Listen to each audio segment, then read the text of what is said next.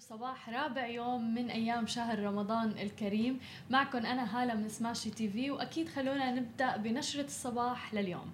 أول خبر معنا لليوم هو خبر صار تحديدا من إمارة دبي في دولة الإمارات. نجاح كتير كبير لجهود دبي حيث سجلت صفر في عدد الإصابات في منطقتي الراس والنايف.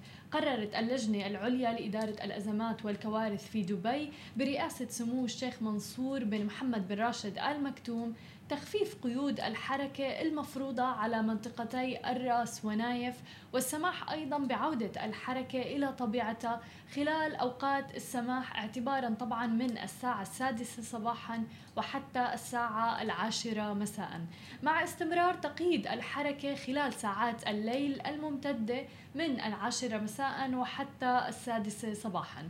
أسوة طبعا بما هو معمول فيه في باقي أنحاء إمارة دبي. وجاء هذا القرار آه، اللي آه، أعلنت عنه اللجنة بتخفيف القيد المفروض على الحركة واللي استمر بصورة كاملة على مدار 24 ساعة يوميا بدءا من 31 مارس الماضي. في ضوء النجاح الكبير اللي حققته جهود مكافحة فيروس كورونا المستجد في هي المنطقة خلال الفترة. حيث لم يتم تسجيل أي حالات إصابة جديدة بالفيروس في عموم هاتين المنطقتين اللي هم الراس ونايف خلال اليومين الماضيين. بعد إتمام أكثر من 6000 فحص طبي في محيطها على أقل من شهر واحد. مثل ما عم نشوف بالفيديوهات والصور اللي انتشرت أيضا أنه الاحتفالات كانت كتير كبيرة بمنطقة الراس ونايف من شرطة دبي والناس اللي كانوا عم يحتفلوا بعد ما تم الإثبات أنه ما في أي إصابات تسجلت في اليومين الماضيين.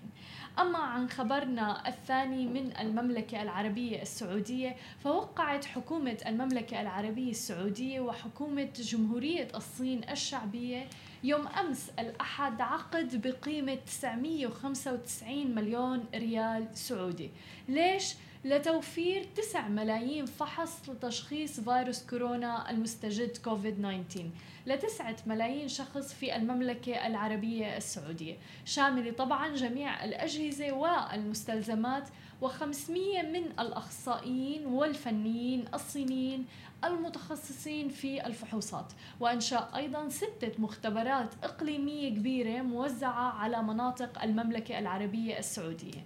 منها أيضا مختبر متنقل بقدرة 100 آه عفوا 10000 آه فحص يوميا وتدريب الكوادر السعودية وإجراء الفحوصات اليومية وأيضا الفحوصات الميدانية الشاملة. ويعد هذا القرار وقيمته 995 مليون ريال سعودي مثل ما قلنا من أكبر العقود اللي راح توفر فحوصات تشخيصية لفيروس كورونا على مستوى العالم. هذا بالإضافة إلى أنه اللجنة عمدت شراء فحوصات من شركات أخرى متعددة من الولايات المتحدة الأمريكية سويسرا أيضا وكوريا الجنوبية. ليصل عدد الفحوصات المستهدفة إلى 14.5 مليون فحص وبتمثل طبعا قرابة 40% من عدد سكان المملكة الإجمالي. أما إذا بدنا ننتقل لخبرنا الأخير اليوم عن الأردن فمددت السلطات الأردنية يوم أمس الأحد تعطيل عمل الوزارات والدوائر الرسمية والمؤسسات والهيئات العامة حتى نهاية شهر رمضان. في إطار طبعا كل الجهود اللي عم بتقوم فيها الأردن لاحتواء فيروس كورونا المستجد. واستثني من هذا القرار التعطيل القطاعات الحيوية الحكومية والقطاع الخاص ومؤسسات القطاع المصرفي أيضا المصرح لها بالعمل من البنك المركزي في الأردن. بالإضافة إلى ذلك طبعا القطاع الصحي كامل بشقيه سواء كان العام والخاص. وهي المرة الرابعة اللي عم بتعطل فيها الحكومات عمل الوزارات والدوائر والمؤسسات الرسمية. وفقا لوكالة الصحافة الفرنسية طبعا واللي نقلت كل هذه الأخبار والإعلانات والقرارات من الأردن. وما زال الأردن بمنأى نسبيا من تفشي الوباء مع تسجيله 447 إصابة مؤكدة بالفيروس وسبع وفيات بحسب الأرقام الرسمية لوزارة الصحة.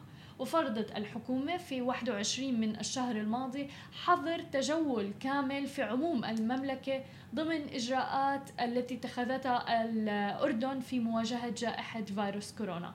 طبعا نحن بنتمنى الخير والسلامة للجميع وين ما كنتوا أكيد على الجميع الالتزام بالتدابير الوقائية والاحترازية غسيل اليدين بعد كل استخدام وعدم الخروج من المنزل إلا للضرورة القصوى.